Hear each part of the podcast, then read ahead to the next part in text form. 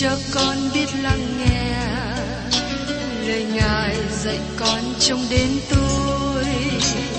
Xin cho con biết lắng nghe lời Ngài dạy con lúc lẻ loi. Xin cho con cất tiếng lên trả lời vừa khi con nghe Chúa. Xin cho con biết ơn thưa lạy Ngài, Ngài muốn con làm chi? Lời Ngài là sự sống của con, lời Ngài là ánh sáng nơi con, lời Ngài làm chứa tràn hy vọng, là đường để con không rời bước. Lời Ngài đêm trên đất niềm vui, trọn vẹn ngàn tiếng hát đầy vơi. Lời Ngài đổi mới cho cuộc đời, lời Ngài hạnh phúc cho chân ai. Xin cho con biết lắng nghe lời Ngài dạy con trong cuộc sống. Xin cho con biết lắng nghe lời Ngài từng theo bước đời con. Xin cho con biết sẵn sàng chờ đợi và vẫn nghe theo Chúa. Xin cho con biết sẵn sàng thực hành lời Chúa đã truyền ban. Hân hoan chào mừng quý vị đến nghe chương trình Tìm Hiểu Thánh Kinh. Đây là một chương trình học Kinh Thánh liên tục và hệ thống trong thời gian năm năm. Chúng ta sẽ lần lượt khảo sát từ Sáng Thế Ký cho đến Khải Huyền. Mục sư tiến sĩ Mạc Kỳ là người được Chúa dùng để sáng lập và thực hiện chương trình này. Ông tin rằng lời của Đức Chúa Trời có khả năng đáp ứng mọi nhu cầu cho tất cả mọi người trên thế giới, không phân biệt chủng tộc, văn hóa, trình độ tuổi tác hay phái tính. Ước mong quý vị theo dõi liên tục và giới thiệu cho thân nhân, bạn hữu cùng đón nghe. Kính chào quý vị và các bạn.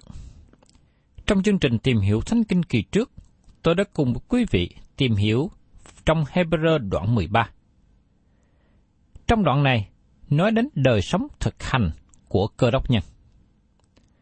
Trong đoạn mười ba, nói đến ba khía cạnh trong đời sống của Cơ Đốc nhân. Đó là đời sống kinh nghiệm của Cơ Đốc nhân, đời sống xã hội của Cơ Đốc nhân và đời sống thuộc linh của Cơ Đốc nhân. Trong phần cuối của chương trình kỳ trước, tôi đã cùng với các bạn tìm hiểu trong Hê-bơ-rơ đoạn mười ba câu tám. Đức Chúa Giê-xu hôm qua, ngày nay, cho đến đời đời không hề thay đổi. Đây là một câu Kinh Thánh có ý nghĩa rất là quan trọng.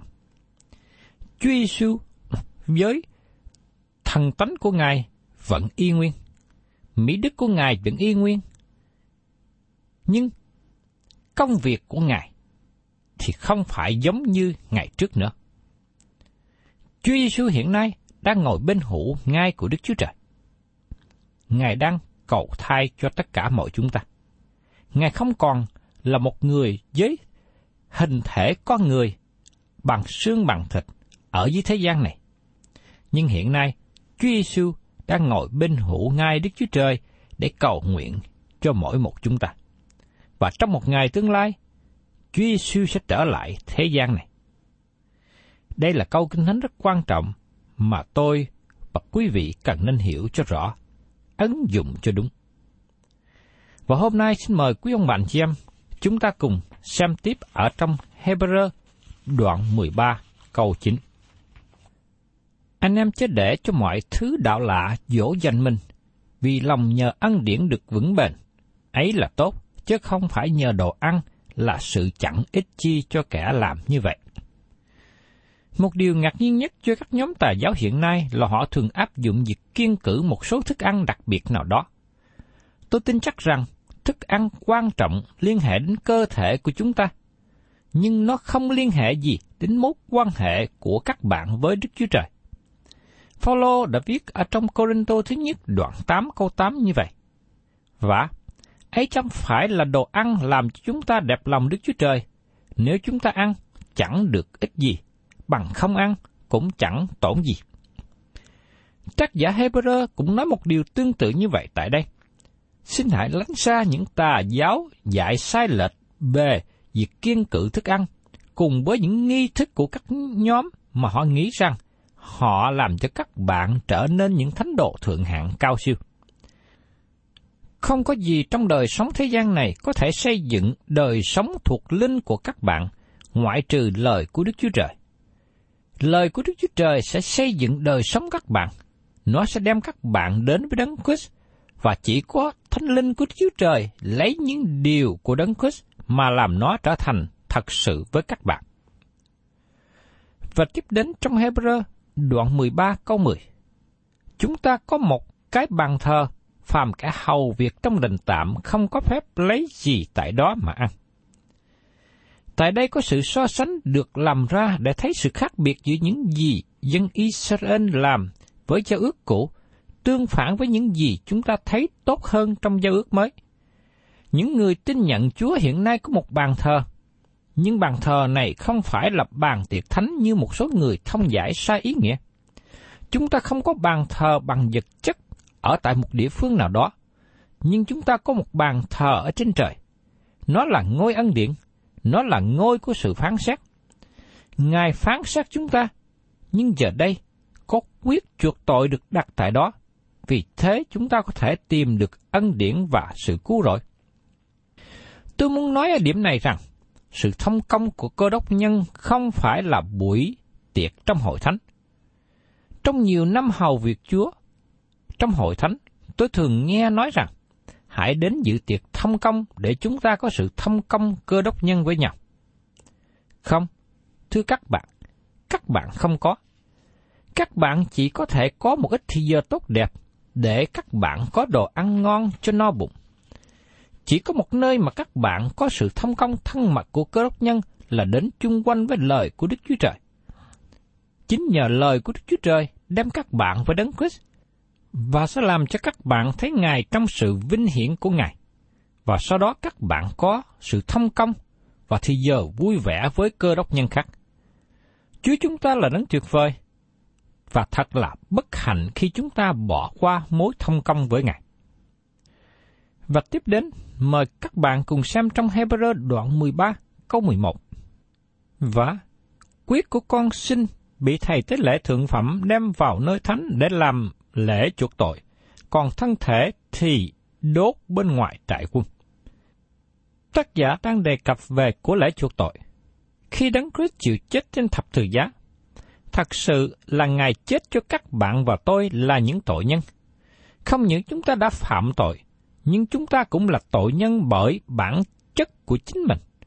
Ngài gánh tội lỗi chúng ta trên chính Ngài, và qua đó Ngài có thể ban cho chúng ta bản tánh mới. Và tiếp đến trong Hê-bơ-rơ, đoạn mười ba, câu mười hai. Ấy vì cớ đó mà chính mình Đức Chúa Giê-xu đã chịu khổ tại ngoài cửa thành để lấy quyết mình làm cho dân nên thánh. Đấng Christ chịu chết ngoài thành Giê-ru-sa-lem. Tại sao như vậy? Bởi vì Ngài là của lễ chuộc tội. Của lễ chuộc tội phải được đem ra khỏi bàn thờ và được đốt ở ngoài trại quân. Chúa Giê-xu là của lễ chuộc tội của chúng ta, và Ngài trả cho án phạt tội lỗi của chúng ta. Và trong Hê-bơ-rơ đoạn mười ba, câu mười ba. Vậy nên chúng ta hãy ra ngoài trại quân, đặng đi đến cùng Ngài, đồng chịu điều sỉ nhục. Tác giả viết thư đang nói với những cơ đốc nhân Hê-bơ-rơ rằng, xin đừng ngại rời khỏi đền thờ, xin đừng ngại rời khỏi nghi lễ. Những điều này không còn hữu ích nữa. Hãy đến cùng Ngài, hãy đến cùng Chúa Giê-xu Christ. Thưa các bạn, chúng ta đang đi tới Đấng Christ. Chúng ta đang trên đường đến Jerusalem trên trời. Tại đây là sự biệt riêng thật sự mà tác giả đang nói. Ngày nay chúng ta nhấn mạnh đến sự biệt riêng từ một điều gì? Tôi không làm điều này, tôi không làm điều kia. Sự biệt riêng thật sự không phải là sự biệt riêng từ một cái gì đó, nhưng sự biệt riêng cho một người, cho một điều. Phao-lô nói rằng, ông được biệt riêng cho việc giảng tin lành. Ông được biệt riêng cho Đấng Christ, biệt riêng để giảng lời của Đức Chúa Trời. Thật ra, trong tiếng Hê-bơ-rơ, từ ngữ này có nghĩa là đi vượt qua. Abraham được gọi là một người Hê-bơ-rơ bởi vì ông đã từ phía bên kia sông Euphrates, bài tỏ dấu hiệu rằng đời sống cũ của ông đã qua đi. Con cái Israel đã vượt qua biển đỏ và họ được giải cứu khỏi sự nô lệ. Họ được sự cứu chuộc và sau đó có đời sống mới. Sau này, khi họ vượt qua sông Giô-đanh và sống trong đất hứa, trong vùng đất Can-an, đó là đời sống mà chúng ta nên có trên đất này. Vậy nên, chúng ta hãy đi ra ngoài trại quân đặng đi đến cùng Ngài, đồng chịu điều sỉ nhục. Các cơ đốc nhân người Hê-bơ-rơ không muốn rời khỏi đền thờ và tôn giáo của họ. Nhiều người ngày hôm nay bị gói trong một đền chùa nào đó, bị ràng buộc trong một số nghi lễ thờ cúng. Có người bị cột chặt trong một lời thề nguyện. Nếu quý vị là những người trong số này, tôi xin kêu gọi quý vị hãy rời khỏi, hãy vượt ra và đến với Đấng Christ. Đó là sự biệt riêng thật sự, và đó là sự cứu rỗi thật sự. Và tiếp đến trong Hê-bơ-rơ đoạn mười ba, câu mười bốn. Vì dưới đời này, chúng ta không có thành còn luôn mãi, nhưng chúng ta tìm thành hầu đến. Một lần nữa, tác giả nói rõ và nhắc nhở rằng, chúng ta không có một điều gì bền vững dưới thế gian này. Đời sống chúng ta sống ở trên đất này, nhưng chúng ta hãy hướng về trên trời là nơi vững bền. Đó là nơi mà chúng ta sẽ đi tới.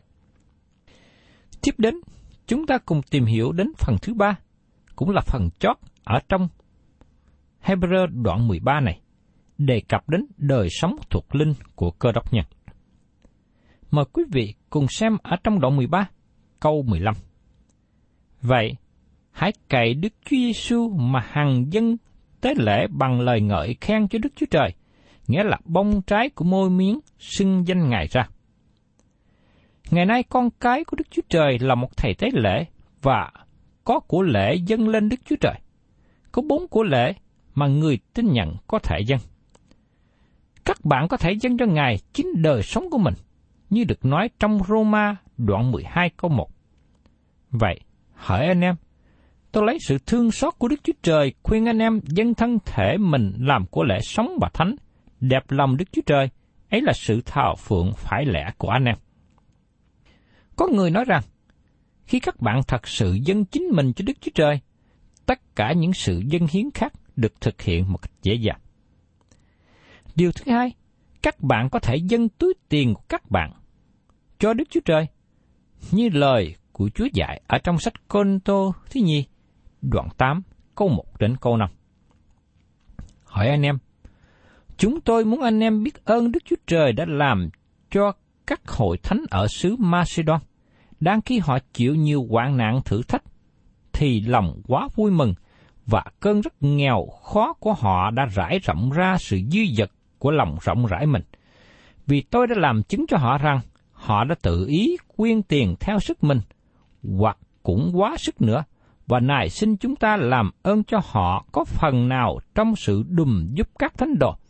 Họ lại làm quá lòng trông cậy của chúng tôi, vì trước hết đã dâng chính mình cho Chúa và sao lại cho chúng tôi theo ý muốn Đức Chúa Trời.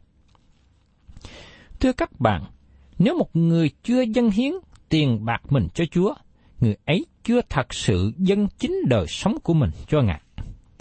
Tôi thấy lời của Phao-lô nói về các hội thánh của Chúa trong khu vực Macedonia mà tôi rất làm cảm động. Ông nói rằng, họ làm quá lòng trông cậy của chúng tôi, trước hết đã dâng chính mình cho Chúa và sao lại cho chúng tôi theo ý muốn của Đức Chúa Trời. Tức là những người này trước nhất họ đã dâng chính đời sống của mình cho Đức Chúa Trời. Và sau đó, những gì mà họ có như tiền bạc, vật chất, thì giờ năng lực, họ đều dâng cho Chúa. Đó là điều mà chúng ta ngày hôm nay phải nên thực hiện. Trước nhất, dâng thân thể mình, dâng đời sống mình cho Đức Chúa Trời. Điều thứ ba, các bạn có thể dâng lời ngợi khen mà chúng ta tìm thấy trong Hê-bơ-rơ đoạn mười ba câu mười lăm. Vậy, hãy cậy Đức Chúa Giê-xu mà dâng tế lễ bằng lời ngợi khen Chúa Đức Chúa Trời, nghĩa là bông trái của môi miếng xưng danh Ngài ra.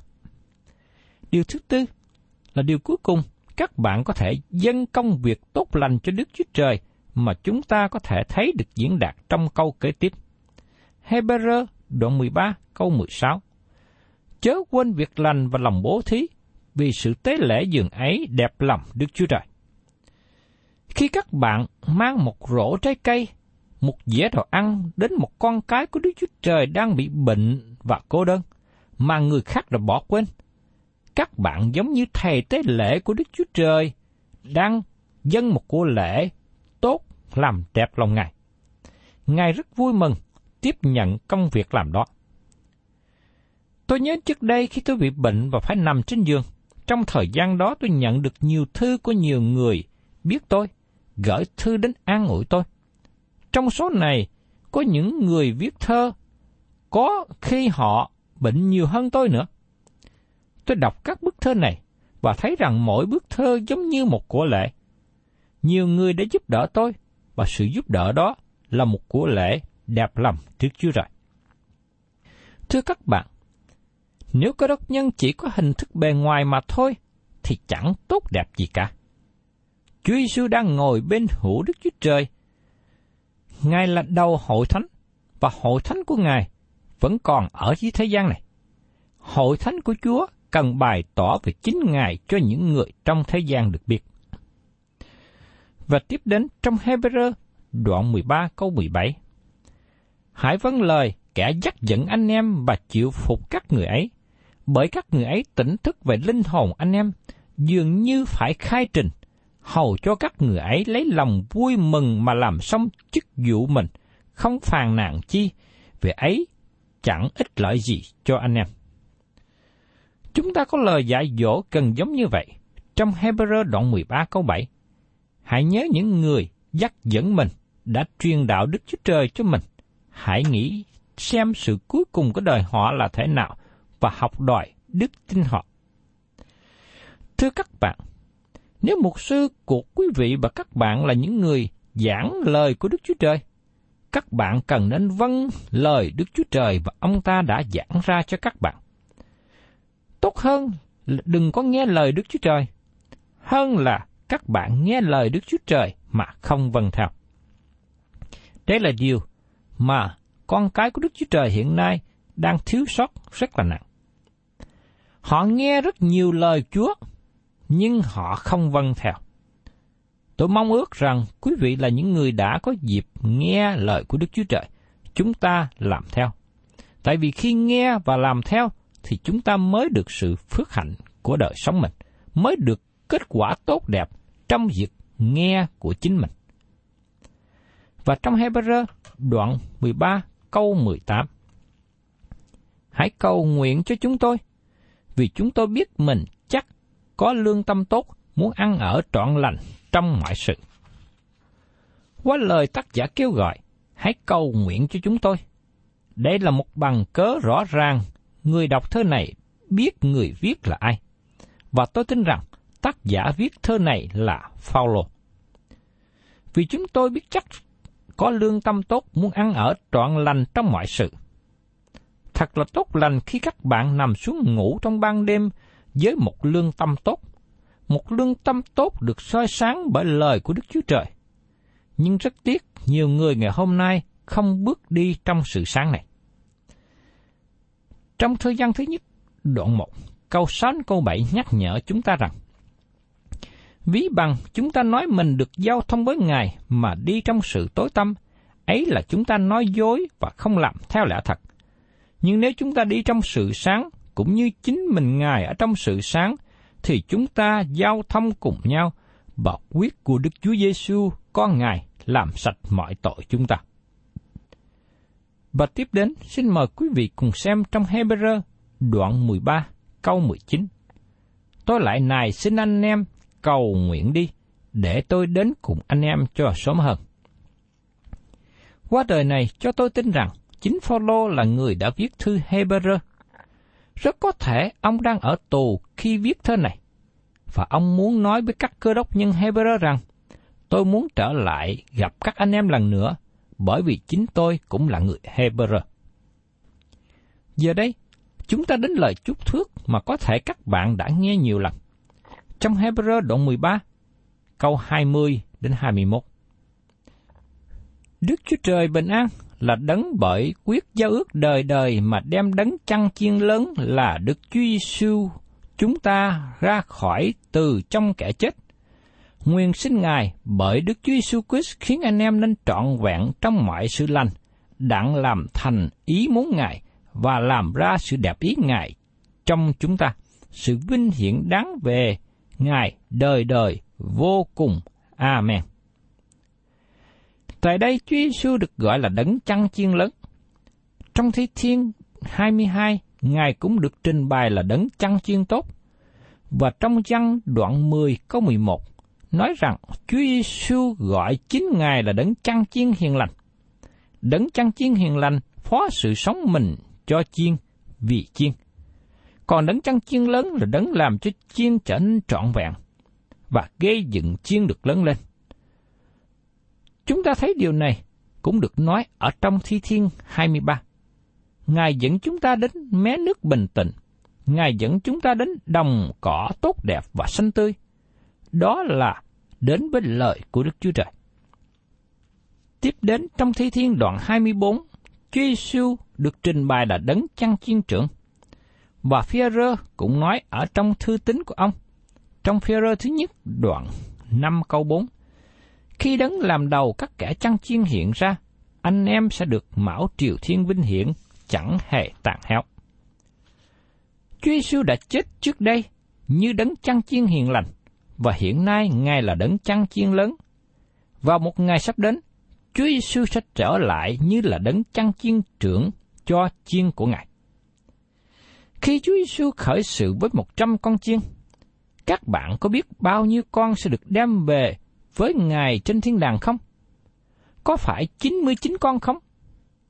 Không, Ngài sẽ giữ đủ một trăm con chiên đó với Ngài tại đó. Đức Chúa Trời bình an là đấng bởi quyết giao ước đời đời. Quyết của Ngài là căn bản cho mỗi giao ước mà Đức Chúa Trời đã làm. Nguyện xin Ngài bởi Đức Chúa Giêsu Christ khiến anh em nên trọn vẹn trong mọi sự lành. Đây là mục tiêu của bức thư gửi cho người Hê-bơ-rơ. Chúng ta được nói cho biết rằng hãy tấn tới trong sự trọn vẹn. Tác giả có ý muốn nói rằng chúng ta cần trở nên người trưởng thành, trở nên con cái của Đức Chúa Trời, tăng trưởng một cách đầy đủ. Thật là vui mừng và tốt đẹp khi chúng ta nhìn thấy em bé nằm trong nôi và bú sữa. Nhưng nếu sau đó hai mươi năm, các bạn trở lại và thấy em bé vẫn còn tiếp tục nằm trên giường và khóc oa oa oa oa, đòi sữa, các bạn biết rằng em bé đó có một sự sai trật rất nặng nề. Có nhiều thánh đồ hiện nay cần sự tăng trưởng, cần trưởng thành, và thư gửi cho người Hê-bơ-rơ sẽ giúp họ được tăng trưởng trong đời sống đức tin của chính mình. Trong lời chúc phước, tác giả cũng nói thêm rằng mọi sự lành đặng làm thành ý muốn Ngài. Điều gì quan trọng cho các bạn là con cái của Đức Chúa Trời? Điều quan trọng là các bạn làm theo ý muốn của Ngài, để Chúa thực hiện ý muốn của Ngài trong đời sống của các bạn, và làm ra sự đẹp ý Ngài trong chúng ta, sự vinh hiển đáng về Ngài đời đời vô cùng. Amen. Và trong Hê-bơ-rơ đoạn mười ba câu hai mươi hai, hỡi anh em, xin hãy vui lòng nhận lấy những lời khuyên bảo này, ấy tôi đã viết vắn tắt cho anh em vậy. Xin chúng ta chú ý, đây là lời nói riêng tư. Nhưng khi đọc đến đây, tôi hơi mắc cười khi tác giả nói rằng ông chỉ viết vắn tắt có mấy hàng. Nhưng tôi thấy đây là lá thư rất dài đến mười ba đoạn mà ông gọi đó là thư vắn tắt. Và trong Hê-bơ-rơ đoạn mười ba câu hai mươi ba, hãy biết rằng anh em chúng ta là Timôthê đã được thả ra. Nếu người sớm đến, tôi sẽ cùng người đi thăm anh em. Một lần nữa chúng ta chú ý đến lời nhắn nhủ và chào thăm này, giống như âm điệu mà Phao-lô thường nói ở trong những thư tín khác. Rõ ràng trong lúc này Timôthê đang ở tù. Do đó nếu có ai cho Timôthê là người viết thư Hê-bơ-rơ là hoàn toàn sai. Và khi tôi đoán rằng Phao-lô là người viết thư Hê-bơ-rơ. Điều đó cũng có thể sai. Nhưng điều quan trọng nhất là chính Đức Thánh Linh viết thơ này. Ngài lấy những điều của Đấng Christ tỏ bài cho chúng ta biết. Và trong Hê-bơ-rơ, đoạn mười ba, câu hai mươi bốn, hãy chào thăm mọi người, dắt dẫn anh em và hết thảy các thánh đồ. Các thánh đồ ở Italy gửi lời thăm anh em. Tác giả khi viết thơ này đang ở Italy, hay còn gọi là Ý Đại Lợi, và Phao-lô cũng là người ở tù tại đây. Do đó, tôi có những bằng chứng hay hoặc là có những điều mà hỗ trợ cho sự tin tưởng của tôi rằng Phao-lô chính là người viết thư Hê-bơ-rơ này từ Ý Đại Lợi. Và tác giả kết thúc thư này với lời chúc phước tốt đẹp, và tôi cũng kết thúc như vậy. Tôi không cố gắng làm gì thêm, bởi vì lời chúc phước này có nhiều ý nghĩa. Hê-bơ-rơ đoạn mười ba, câu hai mươi lăm, nguyện xin ân điển ở với anh em hết thảy. Thưa quý vị và các bạn, tôi cảm ơn Chúa đã cho tôi cùng với quý vị tìm hiểu về thư tín Hê-bơ-rơ. Đây là một thư tín rất là quan trọng. Dẫu rằng thư tín này có thể khó hiểu cho quý vị, và tôi cũng cảm thấy rằng có những lúc cũng khó hiểu cho tôi. Vì muốn hiểu được thư tín này, chúng ta cần hiểu đến bối cảnh trong thời kỳ Cựu Ước. Hiểu được bối cảnh của người Hê-bơ-rơ khi mới trở lại đạo sau thời kỳ Chúa Giê-xu. Và khi chúng ta hiểu được những điều đó, chúng ta có những điều ứng dụng tốt lành cho chính đời sống của chúng ta. Và tôi cầu xin Thánh Linh của Đức Chúa Trời là Đấng đem những lời của Đức Chúa Trời trở nên hiện thực trong đời sống của quý vị và các bạn. Thân chào tạm biệt quý vị, và xin hẹn tái ngộ cùng quý vị trong chương trình Tìm hiểu Thánh Kinh kỳ sau.